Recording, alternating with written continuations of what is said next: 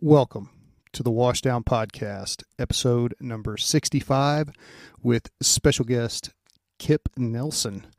And Kip has been a pastor for almost 30 years, uh, the last 20 years at Legacy Christian Church. He is a chaplain for the Lee Summit Police Department in Lee Summit, Missouri, and a peer support coordinator. Um, he is also on the board of directors for FRST Midwest, which is a nonprofit for peer support. Um, and he is also involved with West Coast Post Trauma Retreat, WCPR. So he's a pretty busy, guy, and he's been married to his wife Catherine for 30 years and has three grown kids. We have a great conversation with Kip. Um, I hope you guys enjoyed it. It was a lot of great information. We had a great time doing it. So here you go, episode 65 of the Washdown podcast with guest Kip Nelson. Same video I posted last year. I just reposted it because the circumstances were the same. Oh, yeah. Oh, nice. It's and this year the it took same. off. Oh, yeah. Oh, wow. Well, I, th- I think there were enough frustrated Packers ah. fans from last year to this year when you see the exact same thing happening again. And then they extend his contract. It ain't his fault. Right? It's the coach's fault. It's 100% Matt LaFleur's fault. He is the Marty Schottenheimer of modern day coaching. He will, you are going to get you're going to get 12 to 13 wins in the regular season. You're going to look like world beaters and as soon as you get into the playoffs, he's going to lay the biggest egg he can possibly lay. You know, Even if after he a would have bye. just got Yeah. vaccinated, it'd have been fine.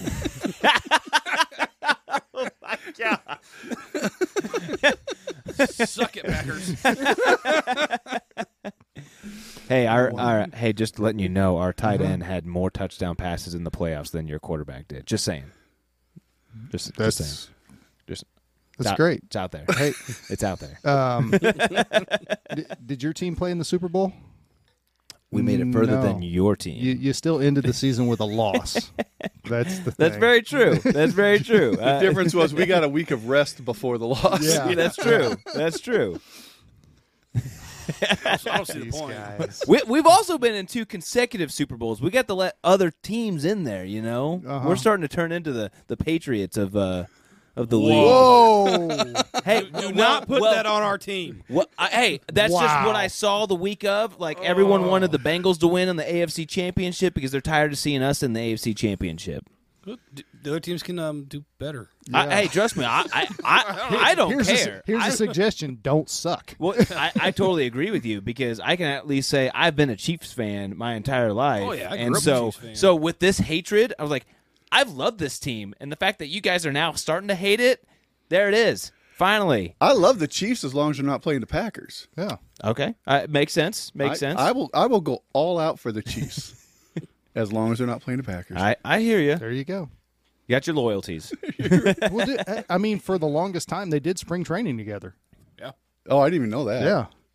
So Yeah. the the Chiefs used to go up to Wisconsin, and that's where they had their spring training camp until they moved it Oh, to St. right. Joe. That's Yeah. right. So Black they- River Falls. Yeah. So they would They, just play, they play each other all the time. Yeah. Scrimmage and all that. See, I'm a Wisconsin boy, so you know, And that makes sense. That that that that makes sense. even though I've been down here longer than I was up there, you know, once I graduated high school, I left. And Yeah. It's Wisconsin. I don't blame you. oh man, Been Wisconsin's there. amazing, once, man. Once was enough. Wisconsin's nice. It is. I've never been. It's just I, I would have to go during during the summer because I am not a uh, not a winter guy.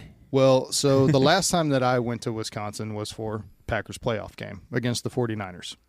And it was negative 25 degrees at kickoff. That sounds miserable. So we got up the next morning. I mean, still like Picked not, up your toes off the ground. not happy from the loss, but it was so cold that driving back on the interstate, like the exhaust from the cars was coming up and like freezing onto the back of the car.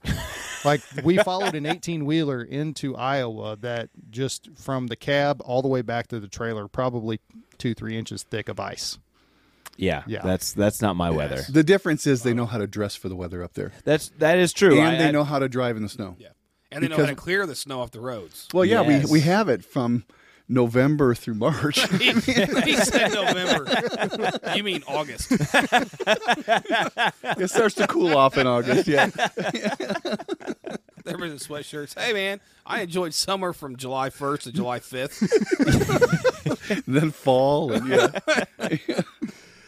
No, I, I, when we were up there, I liked it. It was it was wintertime, but it wasn't bad. And Green Bay was awesome. I, I loved it. That's a, that's a neat community. Yeah, the stadium was awesome. We did the tour. Yeah. It's always nice whenever your stadium is in a residential neighborhood. Yeah. With a Kmart right next to it. It's like, where do we park? Oh, right here on the street. Like, oh, okay. Or on their yard. Yeah, I was Yeah. like, They're making weird. a fortune off that. oh, they yeah. are. I would just get rid of my yard and blacktop it. you already got a snowblower. It's given to you when you turn 18 in Wisconsin. It's a graduation gift. yeah, everybody gets one. Gets state funded. they go ahead and just blacktop your, your yard. funded. Snowblowing 101. It's one of your freshman college prereqs. I, fig- I figured you guys learned that in like fifth grade, so you can operate one safely. Fifth grade. We didn't wait that long. Well, I mean, you got it by you do it by hand before then. Yeah, Then but when- remember, everybody from Wisconsin's a little bit bigger than everybody down here. So That is true. that is- yeah, that is true. it's all, it's all the cheese curds, which are delicious, by the way. They are You know, delicious. you know how to check when the, you know how to tell when the cheese curds are fresh? Uh-uh. They squeak when you chew them. True story. We used to we used to get them when they were still warm, and you you chew on them and they squeak on your teeth. Well, there you go. oh man, wow, I didn't know That's- that. I am getting. I just know they were really hungry. good. can honestly say I've never eaten a cheese curd. So What? Oh. no, The cheese curds, the brats, big the brats were really Brats? good. I love. I like. I'm a brat oh, guy Oh, anyway. Yeah, I'm a brat guy. they were really good up there, and the beer was. Awesome. The thing is, here they don't have brat buns. you, you, you, You- you, you got do. it's, it's a very You small gotta search section for them. Yeah. and they're like twelve dollars a bun.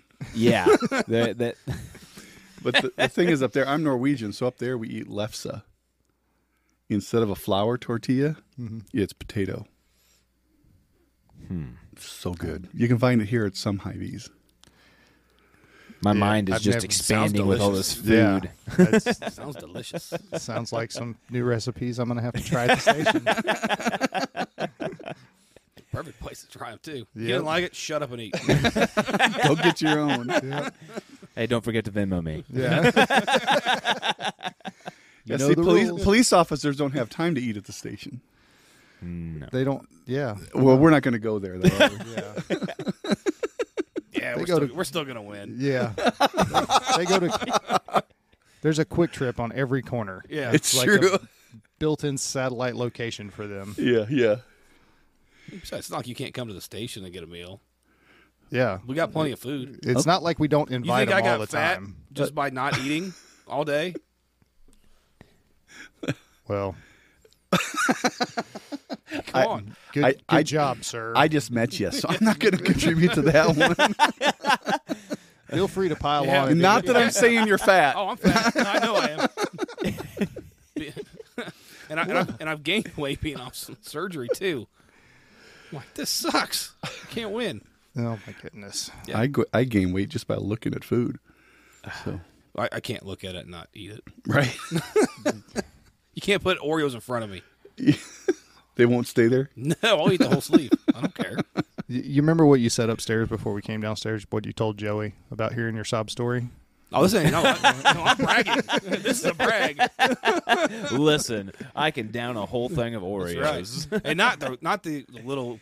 Uh, double stuff. Oh, Yeah. double stuff is. And now they got mega stuff. I don't know if you know this. I haven't tried those yet. I've, I've got them. I haven't opened it yet. I because just I'm scared I, of them. I them. feel like it's I was like, it's huge. How do you buy a package of Oreos and not open it?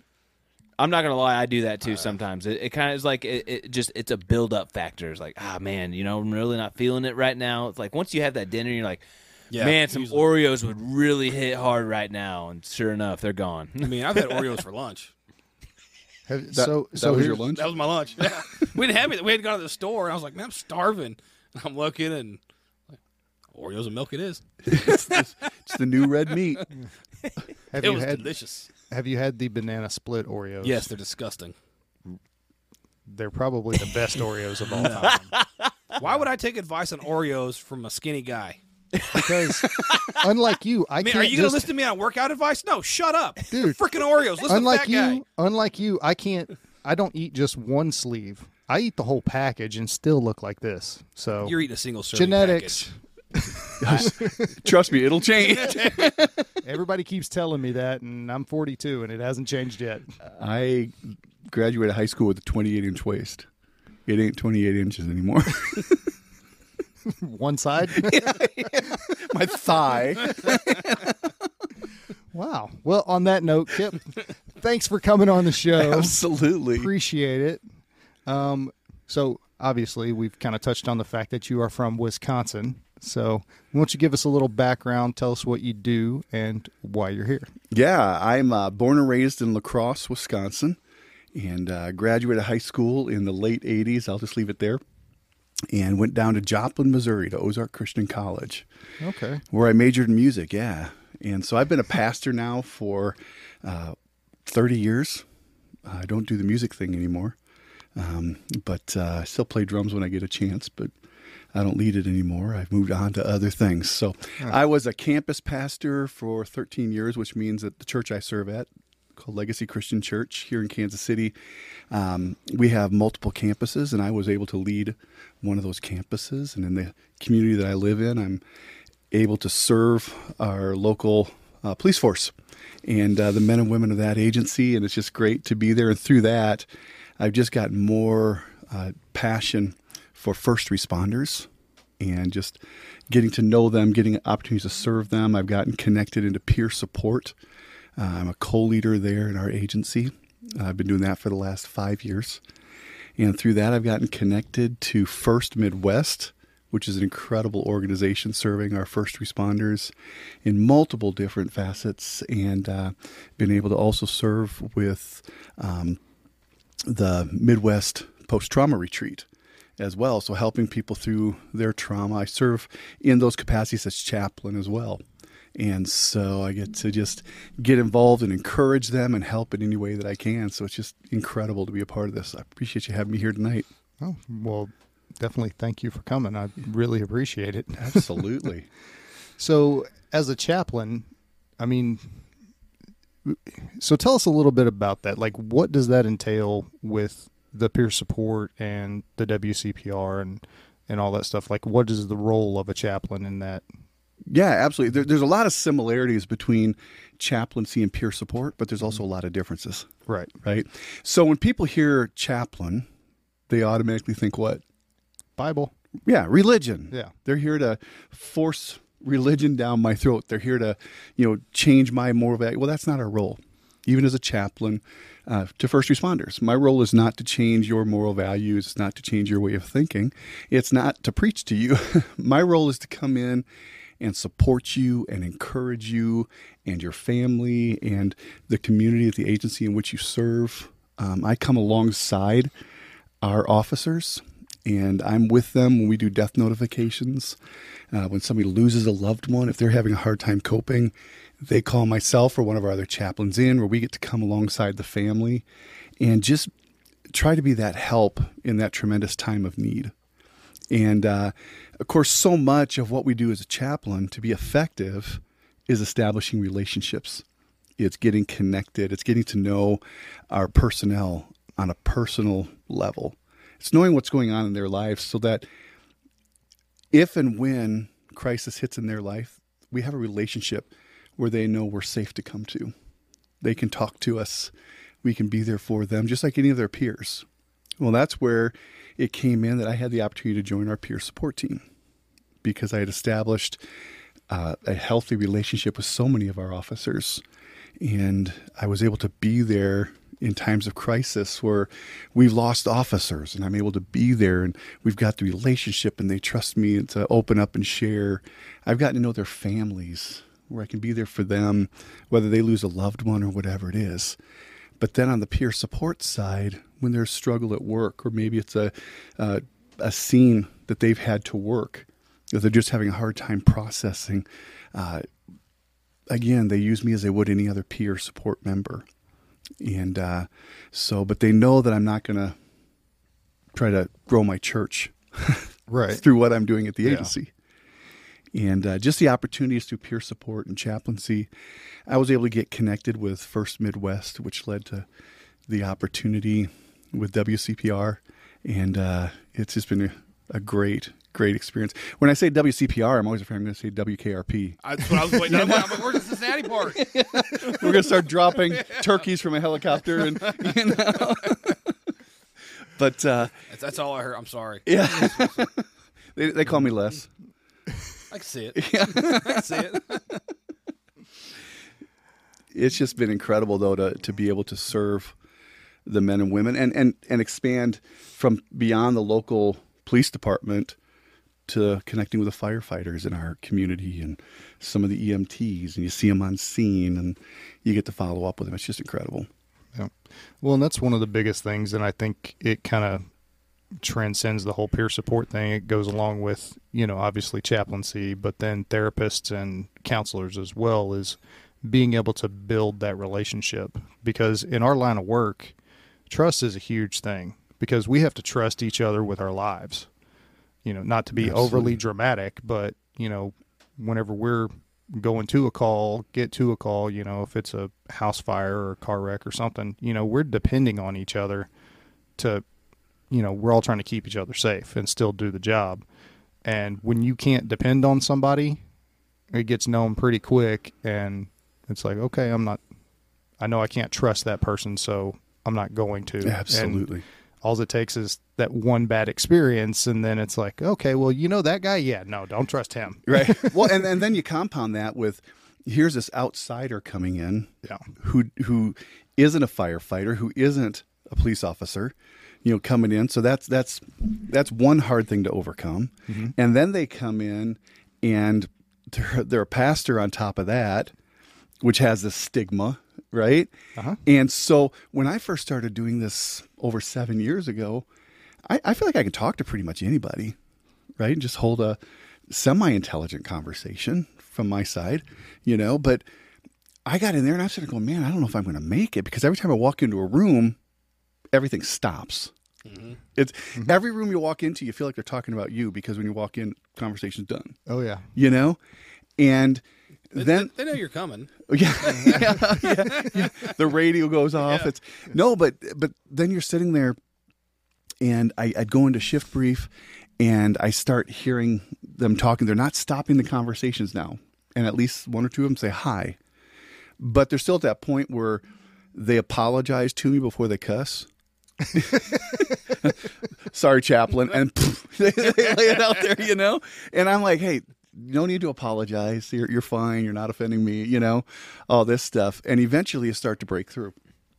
And it's it's it's when you get to walk in, and those officers or those firefighters are who they are, whether you're there or not. You know what I'm saying? Yeah. That's probably the biggest compliment they can pay you. and, and it's like okay i feel like i'm i'm in unfortunately at my situation to totally break through that was the loss of one of our officers right Yeah. but as tragic as that was it allowed me to become more effective within our own agency right Yeah. and uh, it's been incredible so now when i go on scene whether it's a death notification whether i'm called to a scene yes i'm focusing on the family that suffered a loss but just as much I'm focusing on our officers. How are they holding up? You know, um, hopefully I know enough about what's going on in their lives that if it's too close to home, I can know what's going on and I can follow up with them, make sure they're doing okay. You know, Yeah. And uh, so, you guys, you first responders are definitely a hard group to break into. I have ne- will neither confirm nor deny that. Oh, I, I, I will, I will, I will take care of that right now. but you know, it really is. Um, I consider it a tremendous honor to be considered part of the first responder family. Uh, it's been a lot of work. yeah. It didn't just happen, yeah. you know. But it's a it's a privilege. Yeah. Well, and that's the thing. It does, you know, like you said, it, it does take a lot of work because we are, for all of our, you know, being out in the community and, and stuff like that, we are still pretty a closed off. You know, if you're not one of us, then you're not one of us. Yeah. And it does take some time, but, you know, we let people in. Oh yeah. Well, then you get I you know the thing with the police officers, you get in their car. That's their office. Mhm. It's their carfus. You know, and so um, you get in there, and man, you, you you need to know how to read people. I- I because see that. on a lot of the officers, you can tell when they've had enough. You know? Usually that's about the time the handcuffs go on. That's right. when they ask me to sit in the back seat, I know I've gone too far. Before they put it in drive in the parking lot, is what you're saying? That's right. That's right. No, it is nice though because it, it is at a time in our agency where anymore I go in. I've got my gear and my go bag in my car because anytime I go in just for a shift brief or whatever it is, listen. If an officer says, "Hey, you riding today? You want to jump in?" I'm like, "Yeah, I'll jump in with you." You know, because I don't know if they've got something they want to talk about or if they just want something in the car. But man, if I get invited to go, I'm going to go because that's an opportunity yeah. to encourage them. This this is a tough tough time to be a first responder. Yeah. And- I It's- think it's well, more so on their end Oh, absolutely. than, than ours. And we're fortunate that in the community in which I live, we, we've got great support uh, from our community, but it's still a hard time with what you see on the news and um, And politicians. Yeah. well, and it's still got to be in the back of their mind of, well, yeah, I have the support now, but what if? And what if this thing happens or that thing happens? And then how is it going to be portrayed? You Mhm, know, mhm. because I've talked to guys and girls that are on the police department that, I mean, they're legitimately worried about that. It, they can do everything by the book and still end up going to prison. right. You know, so Well, then you got the jury of public opinion, yeah, and you know, most people have a social media account of some sort. Well, yeah, And then you got, you know, so that that something happens while they're at work, and then of course news reports on it, and you get not even a third of the facts. You know, let's say an eighth, and people made up their mind already, and they see all these nasty comments coming down, and it's just that's got that weighs on you. absolutely. and and I just moved districts. Uh,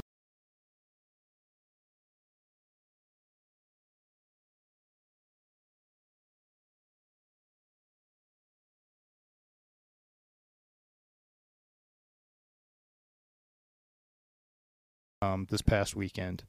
Um, but the district I was in before, I lost count of the number of calls that I was on where it was just a routine, like, you know, EMS call or whatever, and there were multiple cameras recording us. Mhm, mhm. Like we're there, we're actively helping people.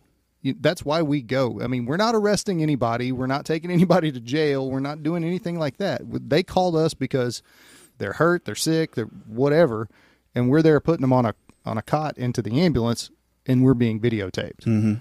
And it's like you have nothing better to do. No, they don't.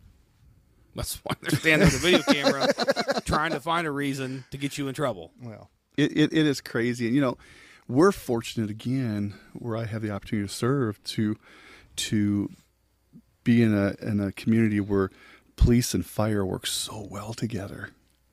You know, they're unified, and I know that there are some uh, communities that that's not the case. But to be in in so many organizations within the Kansas City area where they they got each other's backs. Yeah, you know because the job whether it's police fire emt whatever it is the job is stressful enough. It absolutely is. you know man if we've got that camaraderie between agencies Mm-hmm. to support each other when we get these rubberneckers and the people with the cameras that we've got each other's backs. Yeah, you know and just knowing that hey i've got this these guys that have my back i got these chaplains that have my back i've got you know. Um, i'll tell you i'll defend anybody that's a first responder in our community with everything i got you know? I, of course i live by the thing you know privately con, uh, privately confront publicly defend. Yeah, right? Yeah. and I uh, understand that. it's I'm I'm more of a uh, I'm a wait and see. I want to see all the information. First. absolutely You know, I don't want to jump on the bandwagon of being On, uh, either, on either side. on either side. Yeah, and, and because I mean, we're human. We're Yeah. gonna make mistakes. it Yeah, you know it's really it's really hard to uh, so many times where i'm sitting at a coffee shop just minding my own business i hear people talking about something that's gone on i'm sitting there going man your facts are so far off but i can't correct you yeah. i can't Yeah. say anything well, yeah. I mean, you can talk till you're blue in the face, but there's you can find whatever you want to confirm whatever you believe on this on your phone, Right. on your computer, whatever. You can. It's so easy to distort facts. yeah. It So is, easy. and and then you go into a like a peer support debrief um, or something of this nature, and I'm gonna move that mic a little closer to your yeah, face. yeah. Yeah. Sorry, Like I said, like I told him, you can take it with you. I keep moving my chair away. I keep hitting the table. So, but it, it's one of those things where you go into a debrief with first responders that have, have been through um, a, a crisis or, or, or a scene that's been difficult, and you feel the pain, you feel the weight that they're carrying, and they they may not even recognize it themselves, you know. But to be in that setting where it's safe and they're not being forced to talk or say anything and be able to process that in a healthy setting with other people that understand and to have a you know, culturally competent counselor there um, it, it's it's such a blessing that we've got such an active peer support uh, within our agencies here in the Kansas City area. It's just incredible because the world is a it's a tough place, Yeah. yeah. and and we need that support. So I want to back up a second because I had a question pop into my head a few minutes Yeah. ago. Whenever you were talking about, you know, you would go in for, you know, shift briefs or whatever, and then if somebody wanted you to ride in the car, you would.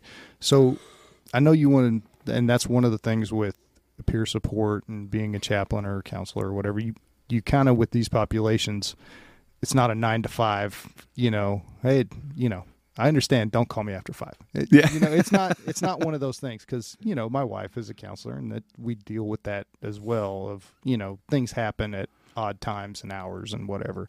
How do you separate that and make sure that you're not overcommitting to that stuff and keeping that kind of your home life your home life Yeah. and not letting it bleed over too much? Well, it's hard because even as a pastor, Well, it's time demanding, right? I can get Yeah. called out.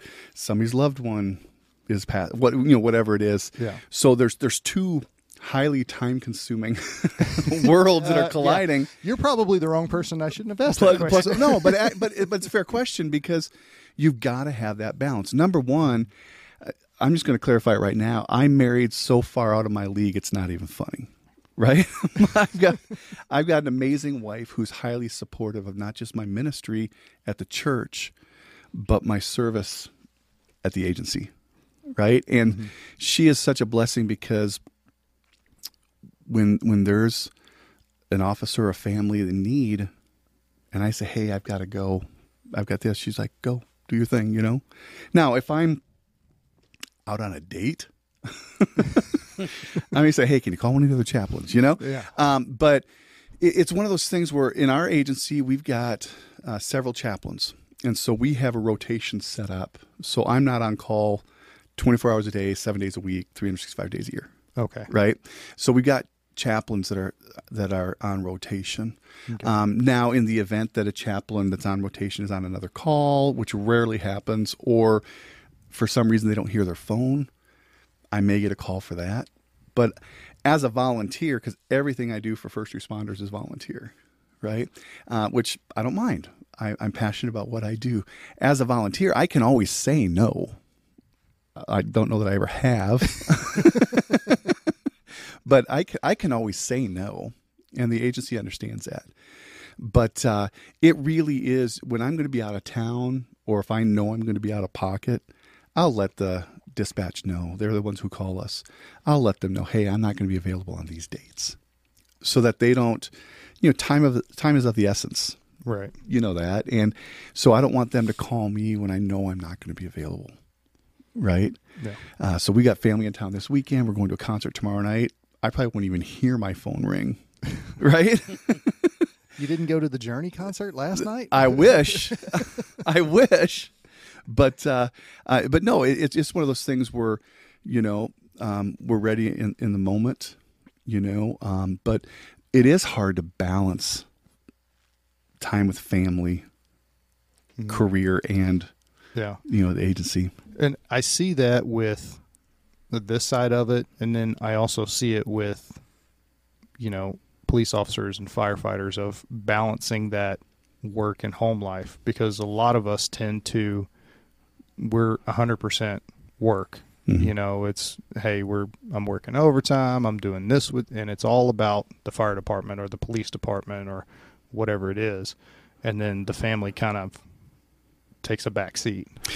Absolutely. I mean, you're you're hey, we're going to pick up overtime. We're going to do these things, and Yeah. a lot of times, I you know, uh, from friends that I've got that are firefighters, um, they they work the firefighter as a firefighter these days of the week, and then they're out painting houses or doing something else the rest of the week. I mean, there's that same tension that's there, you know. And for me, I try to use a lot of times when I go to the agency, you know, just to go to a shift brief or just go up and check on dispatch or whatever. A lot of times, my kids are grown.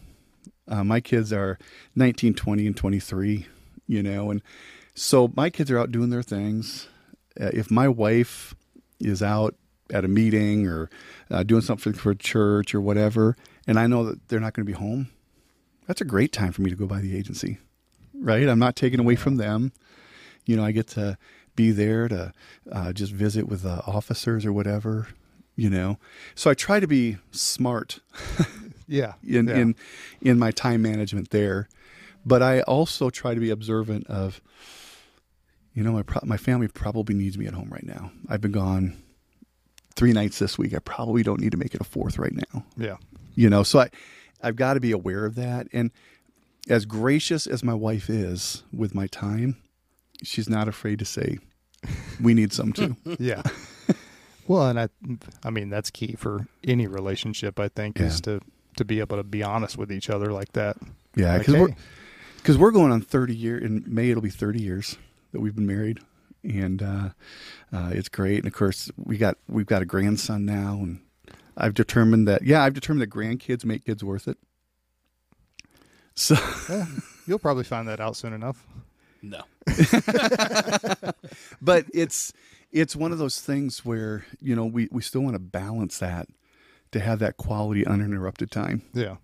Well, and I think, and I've talked with Rachel about this a little bit. It it just it also sets a good example for the people that you're trying to help. I think absolutely you know, You're like, absolutely hey, you know, I'm here to help you, yes, but also you need to stop doing what you're doing. You can't spend all your time, you know, there's Right. life outside of the police department, the fire department, you know.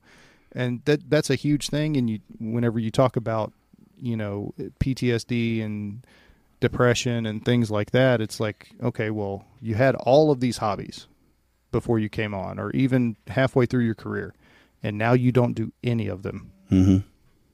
why well you know i i hang out with the guys and uh, you know i, I work this overtime and then i got my part-time job and then i'm running this business and i'm doing this and doing that and okay dude you you have to slow down you Yeah. have to you, you can't run at 100 miles an hour all the time eventually that train will stop Well, it's not healthy emotionally or relationally. Yeah. You know, it's Yeah. just not. And but I think the other other side is true too. In my case, as a volunteer, it's when a uh, an officer knows that, hey, I left my time at home Mhm. because you had a need, and I'm glad to be here. yeah You know, oh absolutely it, it's a big thing. And, you know, we had a situation several years ago um, where we had officers involved in a shooting.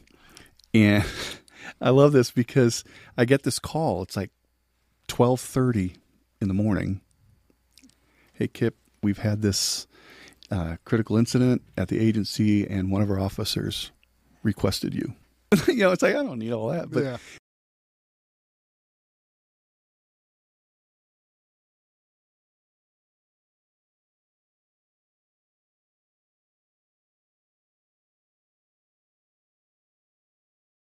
anyways, I get to the agency and I go into this officer and I say, "Hey, man, what's what's going on? How you doing?" He goes, "Oh, nothing. I'm fine." He goes, "I said, okay. Well, they said you requested me." He goes, "Yeah." I figured if we're going to sit here all night, you may as well be here too. but you know what? Number one, I took that as a compliment. yeah But number two, I was there until they were done with everything at six thirty in the morning, right? And we had, I had solid. Con- they couldn't talk to each other because Right. of, of policy and processes. yeah Um, but I was able to visit with all of them, and you know, support them and encourage them. And now I didn't get much sleep. I didn't get any sleep that night, Yeah. but I still found time for my family the next day. Right. Yeah. Um, and that was actually on my birthday. so I will forever remember it. But Yeah. it's just one of those things, though, where um, I gave up on that sleep gladly to support our, our officers. But then I gladly stayed awake so I could spend time with my family. Right. So I could keep that, Yeah. Keep that, balance, there, Yeah. you know? And so it, it's work. It's got to be intentional Yes. but family has to be a priority, whether you've got small children or whether you're empty nesters, just you and your wife. Because we have to fill the emotional tanks of our spouse.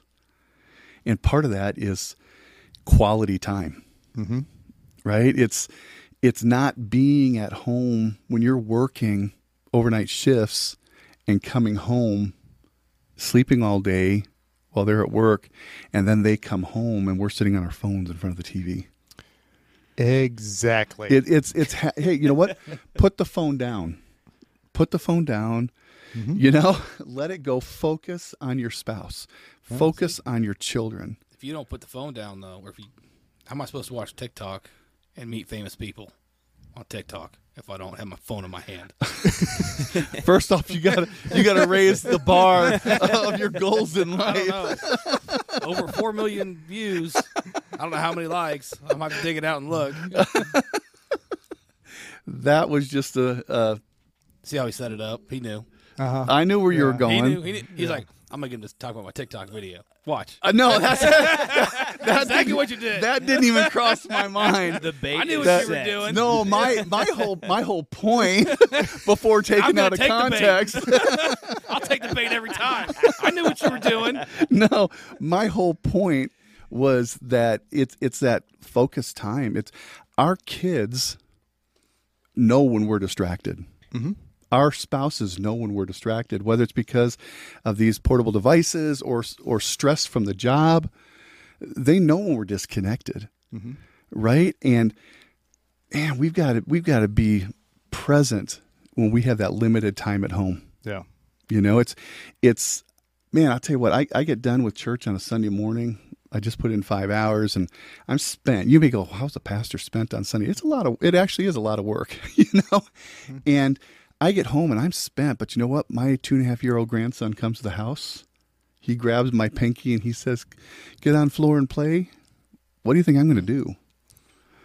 Getting on the floor. get on the floor and play. It may not be very long because my back, but but I'm going to do it because that's what he's wanting. He he wants that time, Mhm.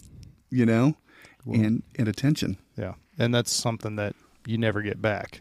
The time is it only goes one way. Yep. And whenever it's gone, it's gone. You know, as a pastor and even as a chaplain, I didn't want my kids growing up resenting the church or resenting the agency because it took dad away. Right? So I had to be intentional. I tell you what, uh, talking to my kids this week, you know, we every family has their challenges. We've gone through some stuff just like any other family and my son it just says you guys have always been there. You've never missed a ball game. You've never, you know. And I'm sitting there going, "Wow, you noticed." Oh yeah. you know, Kids but know. but it's it's there, and I'm, I'm not only was I at the game, but I wasn't on my phone while I was at the game. Right. I was I was they even on the court. My kids were basketball players. My boys were. Mm-hmm. Even on the court, they knew Oh yeah. right. Hey, Dad, you went out. Where'd you go during the game? Oh, I had to take a phone call. They pick it up. Oh yeah. You know, it's even mean, I- more so at home. I always noticed, Yeah. you know. So Now, when I was growing up, we didn't have these things. We didn't. I grew up before the internet. so did I. I'm an old. I'm an old guy. Yeah. I remember when the internet came out. Yeah. When the- Al Gore created it. Yeah. yeah. Joey, do you, do you need I- explanation for that? No, I, I was, you know, He I was, I was, I was. what was it like before the? No, I was. we used to play outside. Hey, I was the same way. There was, there was a time where my grandma, like, I would be at my grandma's house and she's on the internet, and I would try and call my mom, and you just hear that tone, and it's like, oh, no, get off the phone. I'm on the internet. I'm like, all right, cool. I remember in our entertainment, we used to have these phones that were called landlines, where they hang on the wall. And you had to dial them like, Yeah. Oh, the rotary? Yeah. Yeah. Or or eventually they moved into push button. But I remember the days where the entertainment was trying to quietly pick up the phone on the other end to listen in Yep. on the conversation. Yep. You know? You heard that little click? Or the party lines. My wife had uh, their family had party lines where the neighbors shared the same line. oh, yeah. Everybody's phone would ring, and Yeah, yeah. you don't you don't hear about those very often. No. She had one of the phones where you had to crank it. Yeah. Did not have that. I do remember the payphones, you know? Yep. I remember calling mom and dad one eight hundred collect, and hey, it's me. Come pick me up. Click. Oh, yeah. Oh. I'm just glad I never had to call from the police station. Yep. Never did that. I've, I've still I still kind of think about like if if something was to happen, who's my first to call? Because like it used to be, I would think my parents, but no, they are terrible at answering their phone. So it's like. If they're only going to give me one phone call, I got to have a reliable person to call. Who's going to pick up an unknown number? That's That's thing. right. Well, back then, I mean, very not very often was there like the well, like you have the caller ID now, where it's like, Yeah. hey, this is from Syracuse. Like, Yeah. uh, yeah, that's spam. So Yeah. you know, it's just one of those things. Yeah. So for me, I was I was like, man, if something I'm gonna- weird was to happen, I know who I'm calling. Nine one one. They got all my information. Call my wife. Tell her I'm in this jail. I'm here to that's identify a good myself. idea. you know what, what's interesting is um, our, our officers go through and they you guys probably have something similar to this where it's the emergency list if something mm-hmm. happens to you Yeah. while you're on the job and Contact so forth list, yeah. yeah and i remember we were updating those a few years ago they just did it agency wide and i had i don't know at least eight or nine officers come up hey just so you know you're, You're the one they're calling so you can tell my wife and i'm like thanks Yeah. you know Appreciate that, bud. you know, but but at the same token, it's humbling and it's an honor. Yeah, absolutely. You know, I'm, I'm going to let you in on a little secret. That means you're in. you know, I love it. Yeah. I love it.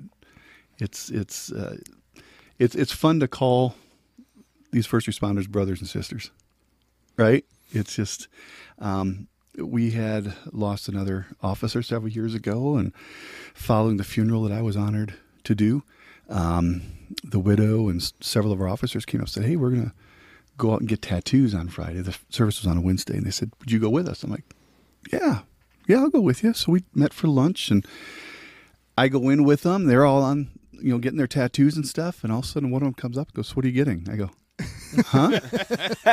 Say what now? He said, "Well, what are you getting?" And I'm like, um, I pull up my phone. I I typed in thin blue line flag and I scan, tattoo and I scanned it through. I said, "That one's kind of cool." And they go, oh yeah, it is. So I've got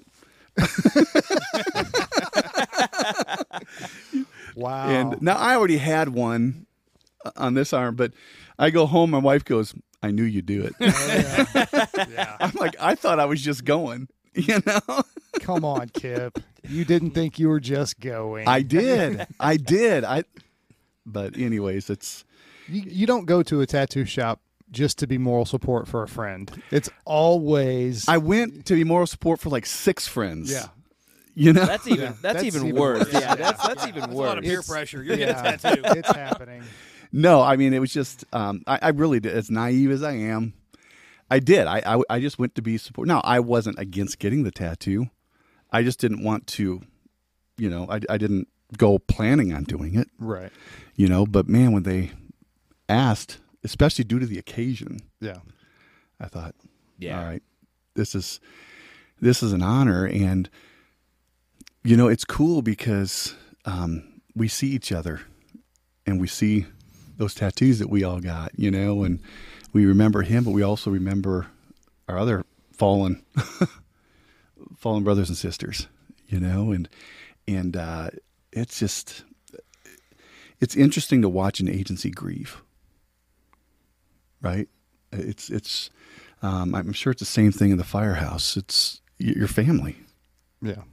Well, we spend so much of our time together, you know, so much of our lives. We're together for 24 hours, sometimes longer than that, depending on what type of shift you work or overtime or whatever. So, I mean, you can develop pretty close bonds with Well- the people that you work with. Absolutely. And then, like you mentioned earlier, you've got the trust factor. Yeah. And if something goes wrong, that's a whole nother layer Mhm. to process through. Yep. And that's where I'm so grateful for peer support. I'm so grateful for FRST Midwest and all these other organizations that are out there to, to provide the support and the the resources. Yeah. Well, and that's that's the thing is, and I've, we've kind of talked about this, touched on this before on this podcast. Of the demand isn't going down, you know, the demand is going up for resources, and we have a finite amount of resources. So, I don't know, something needs to change, whether it's you know preventative or whatever just to kind of take that burden off but that's a whole nother conversation and how do you get that started and what is it and what does it look like and so yeah i mean because i know wcpr so rachel's doing that in what next week Uh, two weeks. two weeks Yep. right Yep. i mean you guys have space for five or six people Right. that's it well that's a you know i, I don't want to i'm not meaning it in a bad way but it's a drop in the bucket Right. right Right. so there's so many people that need help and i you know i just what needs to happen Right. you know how do we how do we take what is legitimately i mean we throw we've thrown around the word pandemic for the last 2 years but it's at that level you know we have more deaths by suicide than we have line of duty deaths so i mean what do we need to do how do we need to how can we move forward and at least I don't think you're ever going to stop it and make that number zero. I just I don't think that's a reality. hmm But how do you bring that number back down to where and I don't want to say acceptable because it's not acceptable, but to a lower level. You know what I mean? Absolutely. And you know, again, we can go back and say resources. Well, Yeah. A, the resources have to be available. B, the first responders have to be willing to reach out and get the resources and utilize the resources, Yeah. whether it's their EAP or whatever it is. Isn't that what's called EAP? Mm-hmm. Okay. you know, but that's one of the big challenges too is we can have resources available. We can have peace, peer support available. But if it's not visible, if it's not credible, if it's not available, Yeah. it's not going to be utilized. Well, and that's the thing is the credibility. That's that's what a lot of it boils down to. It's you know we're we're starting to see in a lot of departments a culture shift to where it's more acceptable to reach out for mental health support and resources, and we're just lagging behind in the.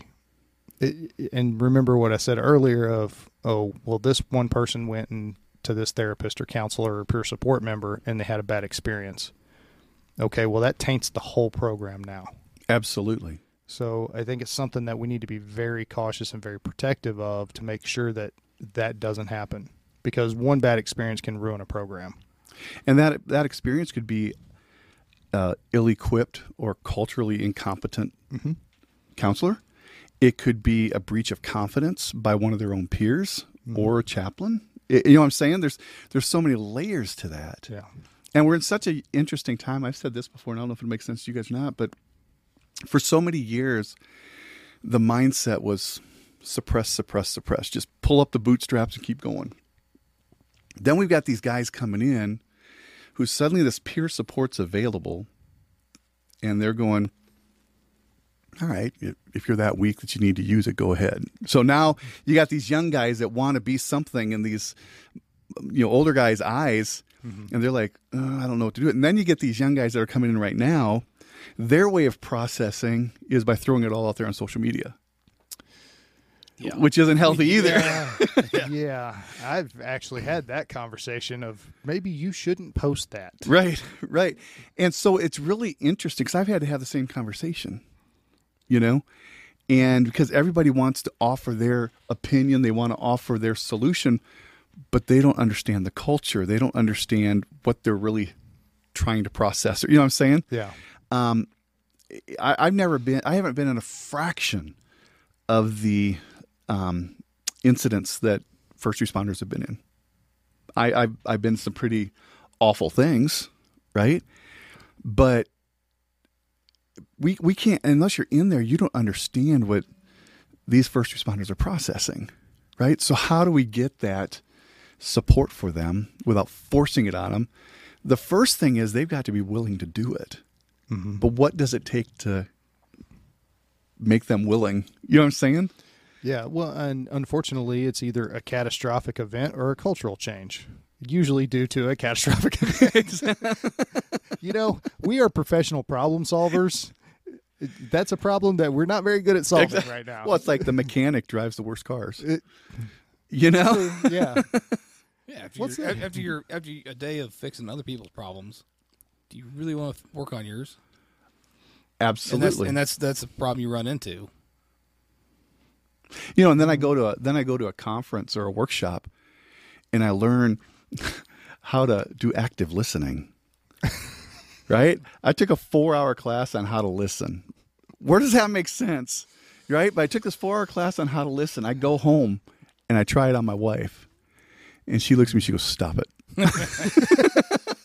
See, there's, there's a word for those conferences. It's called a pyramid scheme. No, but it, it, that's one of the hardest things, though, is, you know, it, as a chaplain, I finally get to where I'm in and I've got officers willing to talk to me, and we're starting to get into the meat of a conversation, maybe something they're going through, and we get called out. And our conversation, it's done. Because those, those, we start running code, I don't say a whole lot. yeah, no, and you should not. right, right, right. And so it may be, we may be on scene for 20 minutes, we may be on scene for three hours. Mm-hmm. But it doesn't always just allow us to go right back into the conversation, right? Yeah, And so that makes it a challenge as a chaplain when I'm riding along. As a peer, I can't force them to talk, right? And then you you get into a lot of it where there's a lot of agencies that is it safe to talk to peer support because how does command staff feel? yeah, that's a big one, especially on the law enforcement side. Absolutely. So- Absolutely. And they've started doing some things where they'll actually have command staff debriefs and then they'll have, you know, uh, debrief for everybody else. And, and we mean it, but we know the reality.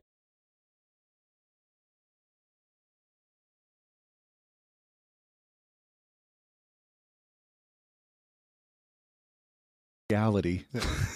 Well, and I mean, so I'm kind of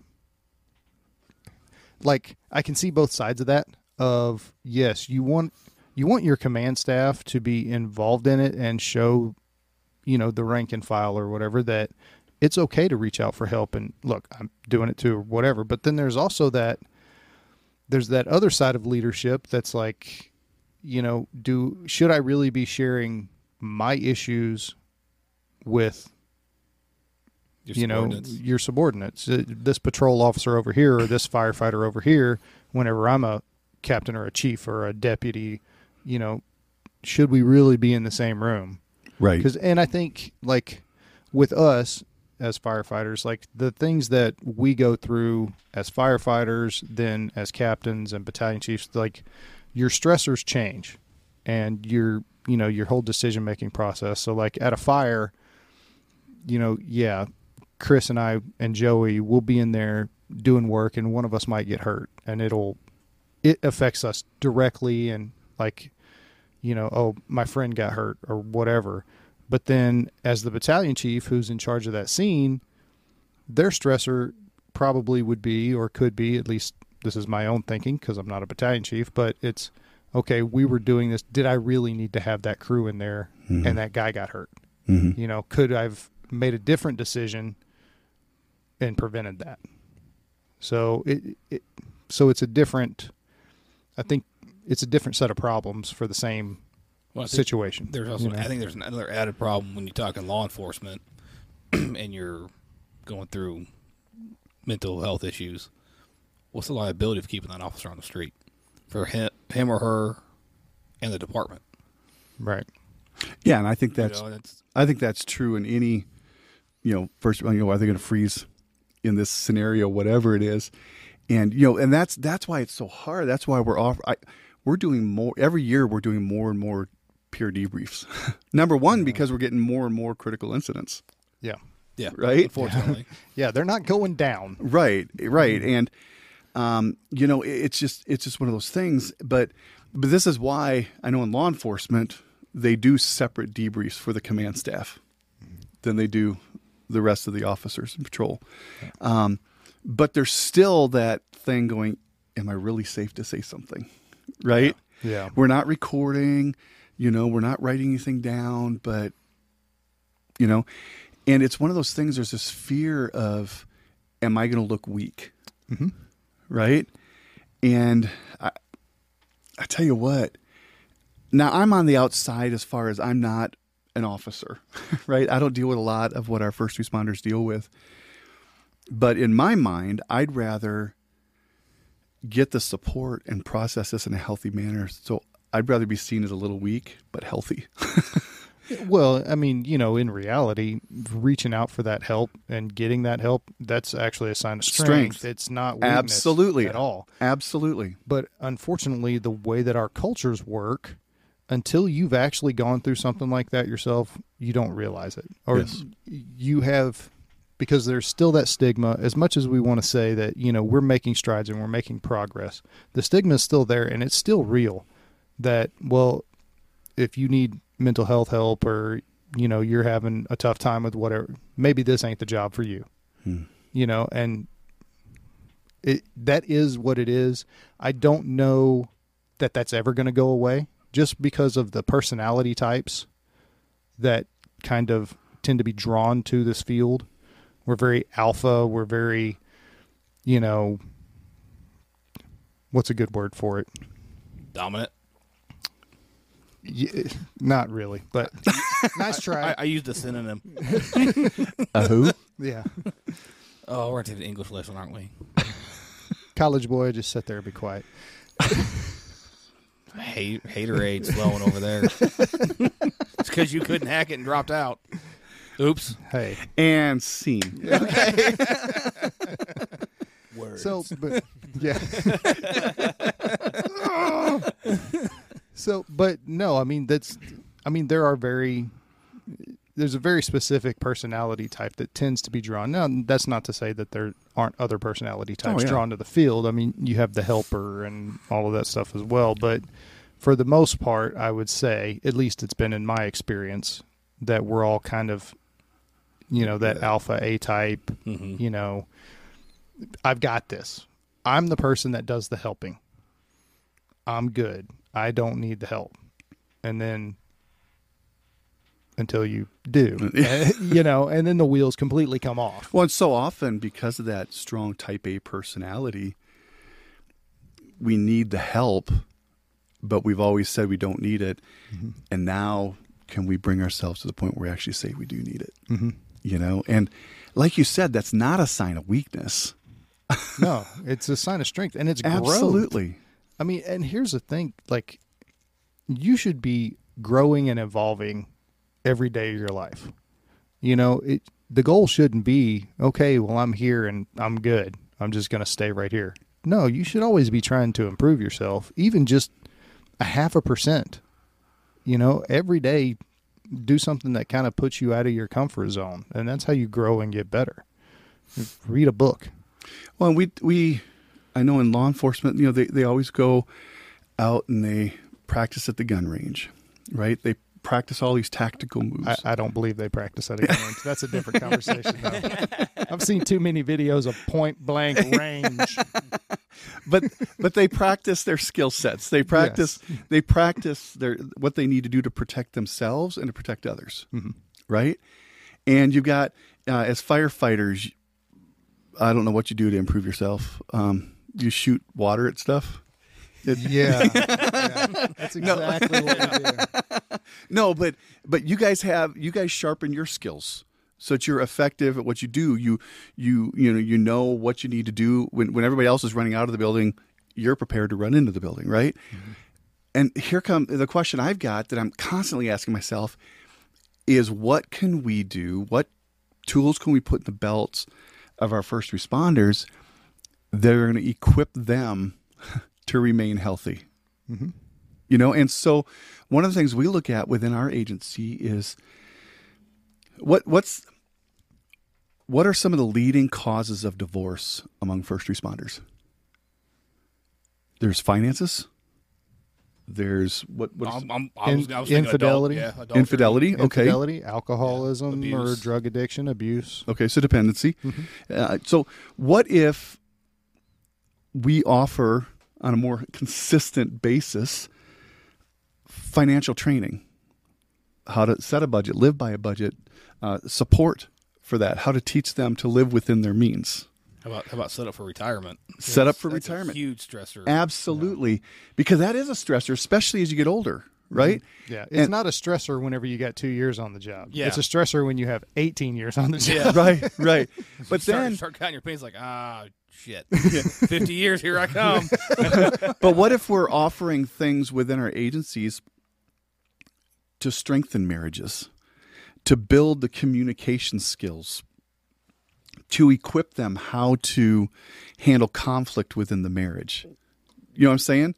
Um, h- what if we equip them and say, hey, we're going to provide childcare for the kids of first responders so that you can know your kids are safe and being taken care of so you and your spouse can go out and spend quality time with each other for a few hours and pour into your marriage right?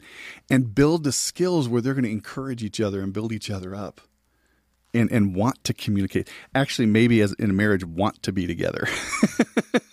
No, but you know it's it's one of those things though where so what we do in our agency if if we are utilized as a peer right the only form that we fill out we don't put any names we don't put any major everything's a checkbox right? Was it male or female was their topic. Um, mar- you know marriage was it finances was it stress on the job? You know what i'm saying? We mark these things. Why do we do that? Because we can compile that data and see hey what what's a trend that's happening here right now right? And one of the things we've noticed is hey you know what? We've got some major budget concerns personal finance concerns.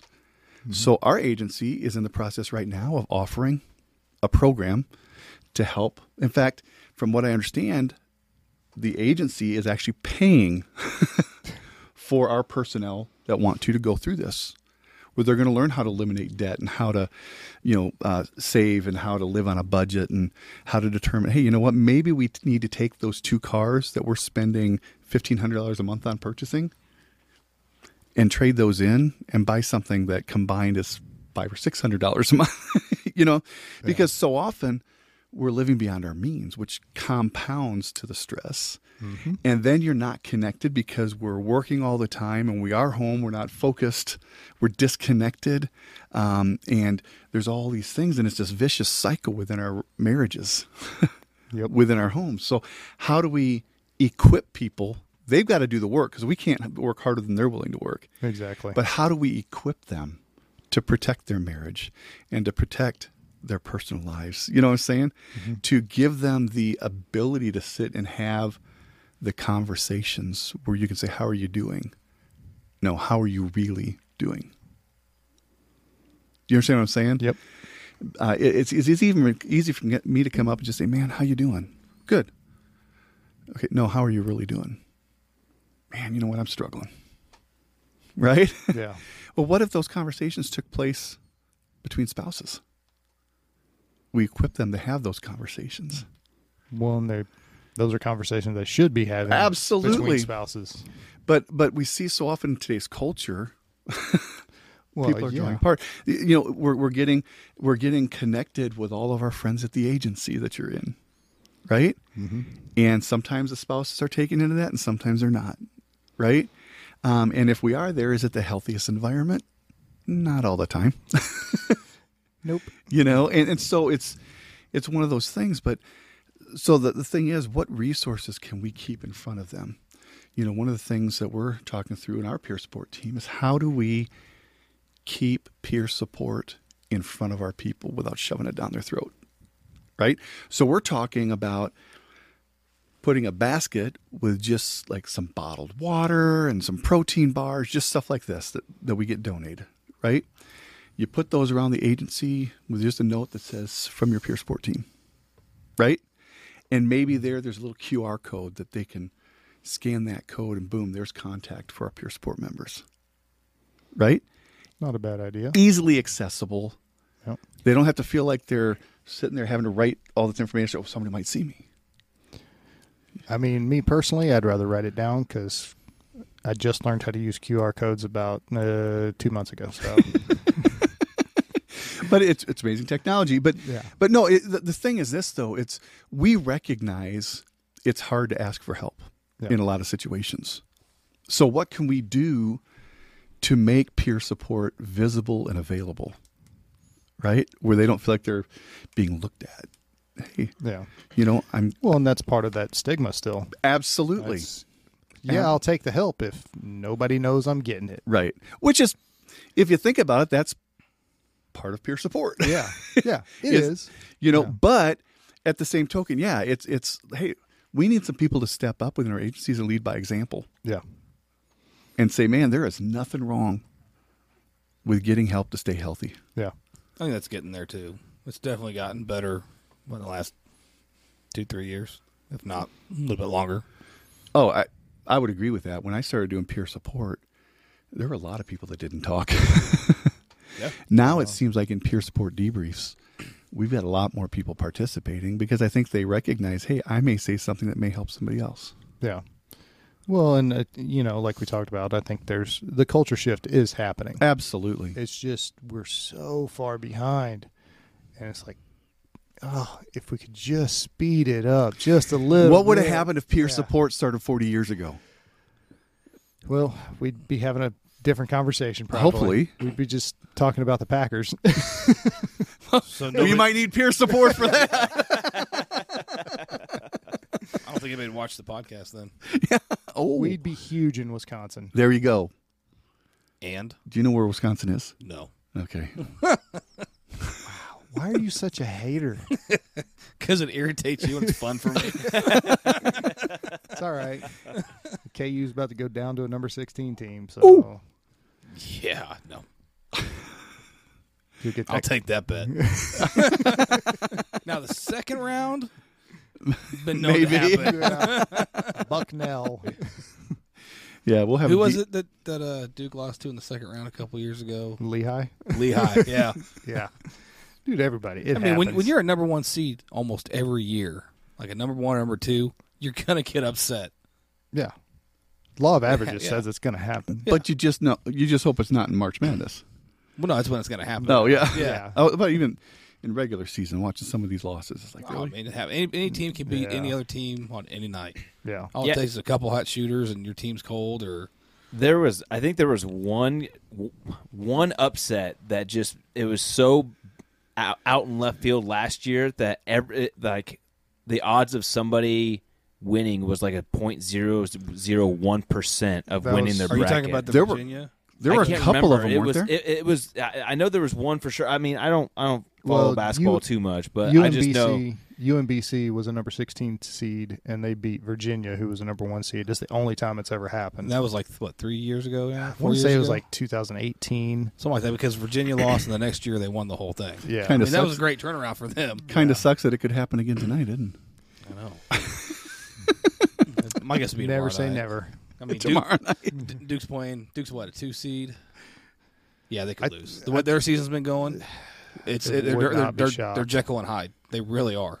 Yeah. I mean, they smoked North Carolina at North Carolina, And then got got the, the pants Got beat off of them at Cameron Indoor on Coach K's last day on last game on senior night. I couldn't believe it. Oh yeah, It's they've been that way though. And for then, then they lost to um lost to Vitek yeah yeah Virginia Tech in the by almost 20. in the ACC championship. I was like, because I expected Duke to come out and just blow them out of the water. Yeah. I was half paying attention. I looked up. I was like, oh, My, my thing is, how do you guys remember all these details? it's Well, I can't it's- remember what I wore gift. yesterday. it's a gift. so well so chris and i used to every like the first full day of the tournament and sometimes the first two days of the tournament we would get together and it would we'd alternate houses and it would just be okay, at 11 o'clock in the morning when the games start, I'll be there. And then we would sit there and watch basketball until 11 o'clock at night whenever it was over. we don't do that anymore. Not as, I mean, we, we try, but I mean, things Yeah. just you get older, both married. You got podcasts. yeah, we got podcasts. Yeah, We're on, Podcast is messing up my night right now. no, know, my. We're just about done. I was, I was about to put it on my phone and be like, "Oh, that's interesting." I'm taking that personal right about now. Don't. He says this every episode. I get a text message for every time he's going to be here. Yeah. "Hey, let's make it a short one tonight. yep. Why are you coming? Don't bother. Because you I'm asking the same. I'm asking the same thing. Why? Why'd he come? because he begs. he hates Wisconsin. He Oh Yeah. man. Wisconsin. Wisconsin. Hey, Well, it. I just like the cheese curds. They were they were They're good. They were delicious. They're good. I, I, I like Wisconsin in the in the two week summer they get. I really do. It's Two weeks. Some. You know, growing it's up a in Wisconsin, state. It really is. where I grew up in La Crosse, it, the Mississippi is what separates us from Minnesota. Minnesota. Minnesota. And uh, so, yeah. so, but I remember they'd have these mayflies.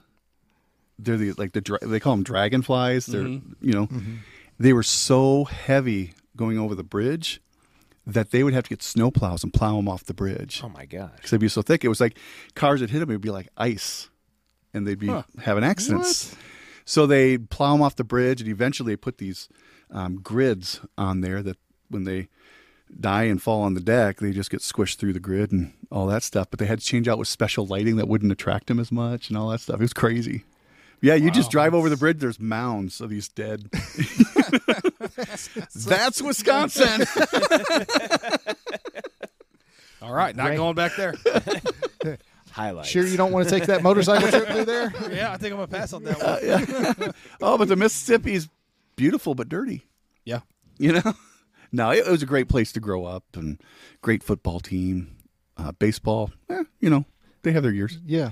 The Brewers, really? They have their years? Okay. When, I when was, can be was the last wishful. time they were good? I can be wishful. I was upset when they got LoCain from us. I, I miss LoCain. that was our fault. I know. Yeah. I know. Win it, you win a World Series And and sell everybody. Everybody, want, Everybody wants your go. players. It was like we're good. Oh, we're back to what we were. Ah, we suck again. I mean, how many former Royals players went on to win World Series with other teams? All of them, probably. I'm not, I'm not- I can name Ben Zobrist right off the bat. He w- Oh, yeah. he won one with us and then Johnny went to the yeah, Yeah. There you go. well, he went to Boston, though. That's yeah. Again, I slept. I don't remember any of these guys. Yeah, I don't, you know, for it just sports have always kind of stuck in my head. Yeah. So My that's- kids are the same way. My boys with basketball, even football, they can just the stats and the names and all this stuff. And I'm I can't do the, I can't do the stats. I don't follow enough to give you you know that kind of stuff. But I can remember games and kind Yeah. of who did what plays plays. if they mm-hmm. really stand out. Started when I was a kid. It was Christian Okoye for me. That's when it started. But you, you know what? Talking about the stuff to remember, so much of it's with with our support of our first responder. Segue is what we call Oh, it. there you go. Redirect the conversation. Pulling it back in. Yeah. So, no, but it, it's it comes down to the um, consistent training of our peers as well. We've got to have competent peers. You know, we, it, it's like any other skill. You have to stay sharp on it. Yeah, you absolutely. have you have to new you know hey what are the new terms what are the new th- it's changing by all the time i mean the terms that i'm hearing now are s- what social media depression and social media anxiety you know and no, You're gonna get me on a don't get on a soapbox. soapbox. and i'm not trying to go there i'm just saying but but okay if this is legitimately out there is this another thing that are you know because what are what are our hmm. first responders seeing on social media yeah, especially to things that they're connected to. But it's it's the training, it's the keeping it fresh. You know, I've got all I got this stack of workbooks and notebooks from all the trainings I've done, and I try to go through one or two a month just to flip through the notes. And there's a lot of similar stuff. You know, CISM and here's the def- definition and all that kind of you know Yeah. there's all this stuff but then i'm, I'm always like oh there's that one nugget Yeah. you know um, and but hey you know what i've hopefully got it retained so it's just like you guys there's so much part there's so much part of your job that's just second nature Mm-hmm. it's just it's just you don't have to think about it it just happens well when we're in crisis mode which is not uncommon for peer sport somebody's in crisis we've got to be sharp and prepared and you know Yeah. Well, and yeah, like, and that's a good point that you brought up of the the stressors now aren't just like the job stressors of running that bad call or whatever. Whenever you start throwing social media into it and all of the like, the world has changed so much just since we've come on the job. You know, we'll have 18 years in July. Social media really wasn't a thing back then, and you know, cameras on cell phones and like we touched on that before. well the media media always gets it right too so. Uh, well, yeah, that's another soapbox. You're trying my patience. you'll never have me back I didn't say that. um, that, that could be a good episode. Just you say stuff that just sets me off on a soapbox. Just this ramble. is this is the way we yeah this is the way we set them off and this is how we bring them back Yeah. down I don't think the and this internet has training enough- video is now complete. There's This not is enough where- internet for that. this is yeah, this is Yeah. where active listening comes in yeah. So, but no, but the stressors have changed, and the things that we have to deal with has changed, and you know that's up to us, and as well as you know peer support and everything. You have to stay on top of all that stuff to Well- know how you can help. See, And has it I don't think they've changed. They've been added to. that's what i was going to say W- yeah, has it changed or has it compounded yeah, yeah, yeah. Okay, Definitely compounded. F- better way to say it. Yes, absolutely. College boy. Man, See? I only did, did, did, did, did two and a half years there, man. i squeezed i squeezed five into nine and still didn't graduate He's like your brother. He graduated. He's got a good degree. You know, we usually call those people doctors. yeah well i've got enough schooling and Yeah. i am starting classes again in three weeks for a See? you know biblical counseling certification where i'll be specializing in grief and trauma you know There's, Yeah. al- there's always something to learn. Yeah. Oh. well, th- and One, and one class at a time to get your degree or, Well- or your training is not a problem. And, and here's where Especially it as an is. adult. Again, we talk about competency. It's what I've learned as a pastor is most churches are really good about when when crisis happens in people's life, when they lose somebody they love. We're good about loving on them. We're good about providing meals and caring for them, but we really don't know how to take people through their grief. Right? We really don't know how to help them when they've gone through that bad divorce or the sudden unexpected loss of somebody, um, you know, and been able to counsel them through that traumatic event, but also being able to tie that in for me outside of the church setting into the first responder setting, you know, Oh, yeah. It's, it's tough. and just being available and just if I've got relationships within first responders, man, I can serve them in this way. And then refer them to people like your wife. yeah. Yep. If they need a higher level of care, and that's that's the thing to remember with peer support is it's a, you know, it's a stopgap of yeah. If we can handle this, cool. If not, then we'll get you somebody who who can. yeah, the, the big thing about So- peer support is you've got to know what your limit is. Yeah. We are not counselors, Yeah. Absolutely. you know, and what hey, I need to stop here and I need to encourage you to get connected Yeah. at this level. How how can we aid you in that now, Yeah. you know? So, I mean, the big, the big part is getting that ball rolling. Absolutely. That- And sometimes it's just that little push. but it's also accountability. Hey, we had this conversation. You said this. Where where are we at with this? Yeah. What can I help you with? Right? It's not the you're a blanking liar and you didn't follow, you know, it's it's uh, it's it's hey, how can I help how can I help make this happen? Yeah. You know? Um it, it's it's also celebrating the little things. Yeah. When there is progress made. Mm-hmm. How can we celebrate that? How can we rally around them and say, "Man, well done. Proud of you." Yeah. Well, that's something everybody should be doing in their in their own life anyway. Is you got to celebrate those small successes. The small successes lead to big successes. So Details matter. They do. It's Jack Reacher line. It's a great show. Yeah, I loved it. I'm gonna watch it. I, I've watched it twice. Oh my goodness. We'll go for a third. All right. On that note, Well, when KU's out of the tournament, you'll have plenty of time. It'll be- it'll be next weekend. I like it. Nice parting shot. Says- says the Wisconsin guy. Yeah. You're good. All right. If they so lose, though, we're having a conversation. if uh, yeah. So thanks for coming on. I appreciate it. Absolutely. Um, unfortunately, we have I, we just kind of started rolling, but uh, kind of got to wrap it up a little early tonight.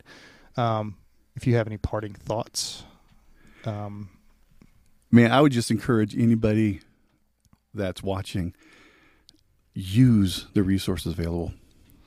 Lean on your peers that are healthy. yes, Within our agencies, we've got people that are not healthy. We don't need to lean on. We need we need to take care of ourselves so we can then help others. And I, I look at it this way too. If we are handling our personal struggles or demons, whatever it may be, we need to deal through those so that we can do our jobs effectively. We can remain safe because we are clear minded yeah. and uh, use the resources that are available and keep watching this podcast. Boom. nice mic drop, and we're out. So, all right, um, everybody, thanks for stopping by. Appreciate it. If you are struggling, like Kip said, reach out. Use those resources; they are available to you. Um, yeah, and if you know somebody that's struggling, reach out to them. Let them know that you care. Get them hooked up with some resources, peer support, a counselor, something. Um, so yeah, thanks for stopping by, and we'll see you next time.